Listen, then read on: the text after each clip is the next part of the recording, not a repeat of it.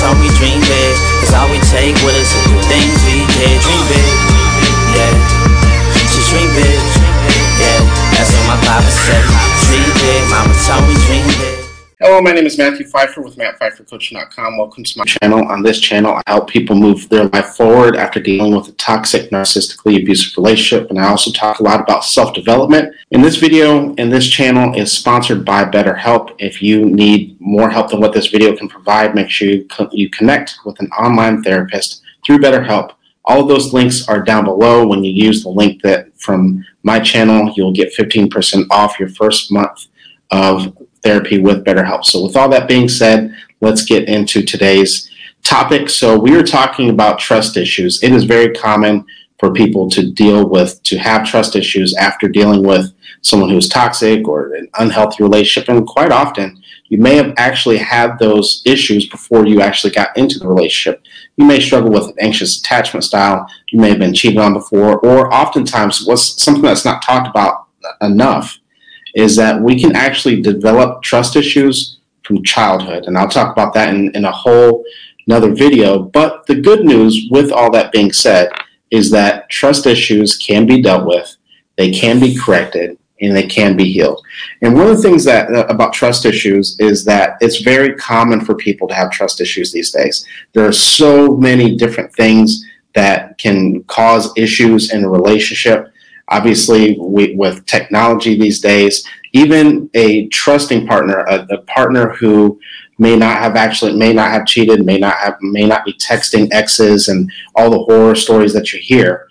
Oftentimes, because there's so many different things that come up on social media, there's different temptations, whether it be an ex that might might DM uh, the your significant other, or uh, or that baddie model on, on IG or that very handsome guy that's on your your person's for you page can cause and can incite a lot of trust issues, especially again if you struggle with a lot of anxiousness when it comes to your relationships and you have that fear that your partner has one foot out the door and they're constantly looking for the next best thing. And sometimes we allow for those things to run through our minds. So, technology, as great as technology is, because technology can be a good thing in relationships too because it helps us keep in, in contact and maintain contact with, with one another on a regular basis, but it also can be a handicap in relationship for all of those reasons as well. So one of the signs, one of the main signs that you might be struggling with trust issues are that jealousy that oftentimes that we begin to feel. So one of the ways that we need to be able to correct this is to be in the present moment. We need to stay in the present moment. Oftentimes, when we struggle with trust issues, we allow for our mind to wander. Oftentimes, it wanders in the past of past issues, and sometimes those past issues may not have anything to do with your partner. And oftentimes, we also allow for our, mind to wander into the future, and we begin to have a lot of anxiousness of what could possibly happen. And we, uh, one of the things, and I'm going to say this, you're going to hear this theme that I talk about with trust issues over and over that trust issues are you focusing in on pain. You are trying to avoid being hurt again if you've been hurt in the past, or oftentimes we allow for our mind to wander and we just assume, oftentimes because we have that person on a pedestal, that that person has other options and they have one foot out the door. And I know a lot of people are probably listening to this or watching this and are saying, well, my person does have one foot out the door. It's a whole different ballgame when trust actually has been violated. And we're going to talk about that here shortly as well. But we have to begin to understand, we need to ask ourselves, if we're going to be present, we need to ask ourselves, is my reaction to this aligned with reality? Because one of the things about trust issues is that oftentimes we struggle to know whether to know the difference whether there really actually is an actual threat or is this due to my insecurity? A real actual threat or is this due to my insecurity? And so that is the reason why it is so important and so imperative for you to stay in that present moment and for you to, to be here in, in the here and, and the now rather than allowing for your mind to wander. So number two, way that we begin to correct trust issues is that we have to learn how to communicate better. You hear so many people, one of the things you hear me say all the time is I don't just let people throw out terminology and just say a bunch of bullshit because it sounds good because you've heard 30,000 other people say it. And so we're going to say for a second, communication is key. You hear people say that all the fucking time, not realizing what what is it that they're actually saying? What do we mean? What does a coach, therapist, or another clinician when they say that communication is key? What are they talking about?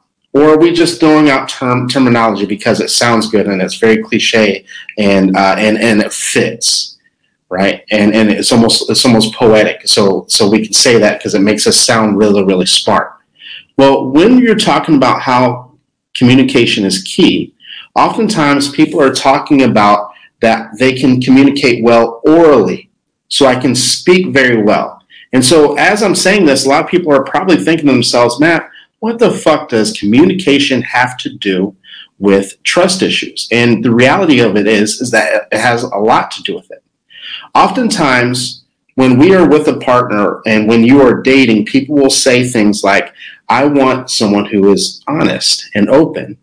Until that person is honest and open about something that you don't want to hear. Now, when we talk about trust issues and we talk about the, the links between communication and trust issues, we have to understand that you need to be a good listener to, to make sure that you to help work through your trust issues. Oftentimes, people speak very well with communication. We don't listen very well. So let's roll this tape forward. When you are when you are a very defensive listener, and that person tells you something that you don't want to hear. They tell you something that you don't like, and you automatically put your walls up because, again, your focus is in on your pain and not being hurt. And so you're not even listening and you don't even have an understanding of where your partner is possibly coming from. What potentially can happen is that you get defensive, and what happens is that now you put your partner on edge. Now, think about that for a second. If your defensiveness leads to your partner also being defensive or your partner shutting down, what does that internalize to you as the person who struggles with trust issues? Ding, ding, ding, ding, ding. All of a sudden, you watch and you're you're seeing your partner shut down, and the only thing that you can think of because your focus is in on pain is see what's that all about and all of a sudden instead of the two people talking about the real actual issue or whatever the solution actually is to whatever problem, you have now two people that are now getting defensive. And oftentimes, when people struggle with trust issues, they don't see how their own behavior, their own defensiveness, possibly can be leading into uh, into the argument and into the miscommunication. So, part two, if we're going to work through our trust issues, is that we have to learn how to communicate. And if we're going to communicate well, that also means that we need to listen a lot better. Instead of listening to to respond, we need to listen to understand. That's that's a quote from Stephen Covey, uh, who wrote um, Seven Habits of a Highly Effective Communication, I believe. Um, or leader. I don't. I don't remember. I'm. It's off. I'm, I'm losing off the top of my head, but uh, it's actually a great book, great quote. But it's important for you to learn with the learn to listen with the intent to respond or intent to understand rather than the intent to respond. So number three way that we can we work through our trust issues is that it's important for this is the other side of communication that you become very direct about the things that you actually need. So oftentimes when especially when people struggle with with not only trust issues but with people pleasing and with codependency oftentimes they are not very direct about their needs. Because again what happens is that that we think that that person has one foot out the door and we don't want to ruin it. And so you you hear people saying a lot that they feel like they're walking on eggshells. They don't want you might even say to yourself i don't want to be the bad guy i don't want to rock the boat you might have something that you disagree with your partner about and you don't want to rock the boat so you're not very direct you're not very forthcoming and to be perfectly honest with you you're not being honest and so what happens is that because you're not being honest and because you're not being direct about your needs, oftentimes we assume that that's what everybody else is doing too, that not everyone else, that people are telling, that people are sugarcoating things for you because that's what you're doing to other people. Number one. Number two, the reason why that this doesn't work, not being very direct about your needs. Oftentimes we get, we put ourselves in a position and we put ourselves in a lose-lose uh, situation where we assume that our partner should just know. They should just know what, what we want. They should just know what we need. And what, what we do is oftentimes we put that person on a pedestal and we internalize that if they can just read our mind, if they just know what to do without us speaking about it, without us being direct, then therefore they love us because they can read our mind, just like a little fantasy thing, like in, in Disney or like in the movies, right? However, the problem is, is that nobody can do that.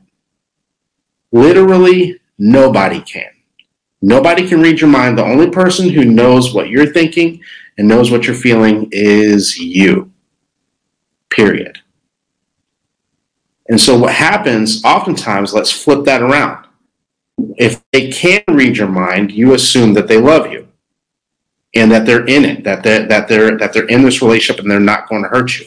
Well, if they don't know what you're thinking and we're setting them up for unrealistic expectations, and keep in mind that it's just a matter of time.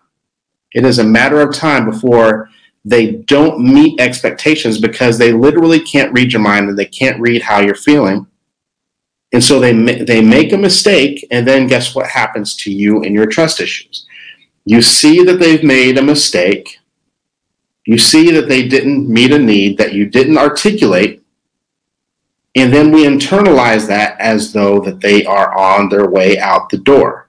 Because again, where your, where's your focus? Your focus is in on your pain and trying to protect that pain and trying to protect your heart, right? And so what happens oftentimes that our reluctance to be direct and to be very forthcoming about our needs can again be end up being our own worst enemy. So it's important for us to communicate better orally and to be very direct. And then the other part to that, if you think about it like this, if you have something, if you have something that you need to share with your partner that the two of you disagree, and you're very direct, and the two of you guys, even if it leads to a disagreement, right? So disagreements are not disrespect. As much as I talk about toxic relationships on my on my on my page and, and on my channel, disagreements in healthy are, are required in healthy relationships. So the fact that you guys disagree and then you're able to work it out, that actually helps build trust issues. You see that that person, even when they disagree, they didn't leave. And so that actually helps build your trust issues as well. Number four is that it's important that you let people show you who they really actually are. This one is the hardest one because this is where we have to acknowledge and we have to accept that if we are going to work through our trust issues, that also means that we have to put ourselves at risk. That's the part that people who struggle with trust issues don't like. The potential that you could potentially get hurt again. The reality of it is, is that pain is not the enemy. Pain is what tells you how to handle certain situations.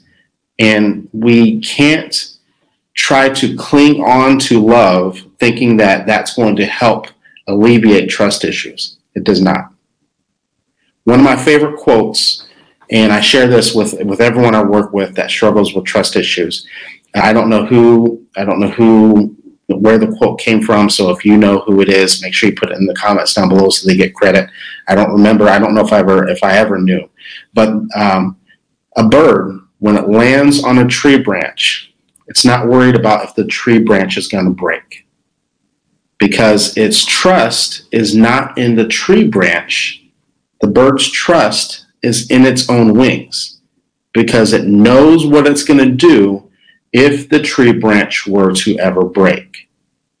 And that's how we need to be approaching relationships. And that's how we need to be approaching trust oftentimes you'll hear me say, and, and maybe some other people say this as well, that, that if we're going to trust other people, we actually have to trust ourselves first. That our ability to trust other people and our or lack thereof, trust issues means that we need to learn how to trust ourselves. We need to trust our own decision making, number one. And we also need to know and trust that I know what to do if this person were to ever leave, if this person were to ever cheat, if this person were to do the things that I'm afraid of, I know what I'm going to do. I'm going to be okay regardless. Does that mean that it's not going to hurt? Of course it's going to hurt. But we have to understand that we can't, us approaching a relationship with trust issues is not going to keep that person from doing those things anyway. Trust issues doesn't prevent people from cheating. You going through people's phones doesn't prevent people from cheating. You stalking people, you following people to work and showing up at their doorstep unannounced doesn't stop people from doing the things that you are afraid of them doing. And oftentimes, and to take that one step further, when you do meet someone who is healthy, it is more likely that it'll push that person away. Because oftentimes, the things that we're afraid of, we oftentimes, when we when we struggle with trust issues, we we develop a self fulfilling prophecy we end up pushing people away that could potentially be a good, healthy partner for us. So, with all that being said, thank you very much for tuning in. If you guys have questions that you would like me to answer on this channel, make sure you send it to justaskmatt at mattpfeiffercoaching.com. Again, that is justaskmatt at mattpfeiffercoaching.com. Just make sure you keep that email two to three paragraphs max. Be very direct to the point what your question actually is. If it's too long, if it's too lengthy, unfortunately, I will not be able to get to it. And with all that being said, Thank you very much, and I will see you in the next video. Did. Dream big, yeah, just dream big, yeah, that's what my papa said. Dream big, mama told me dream big.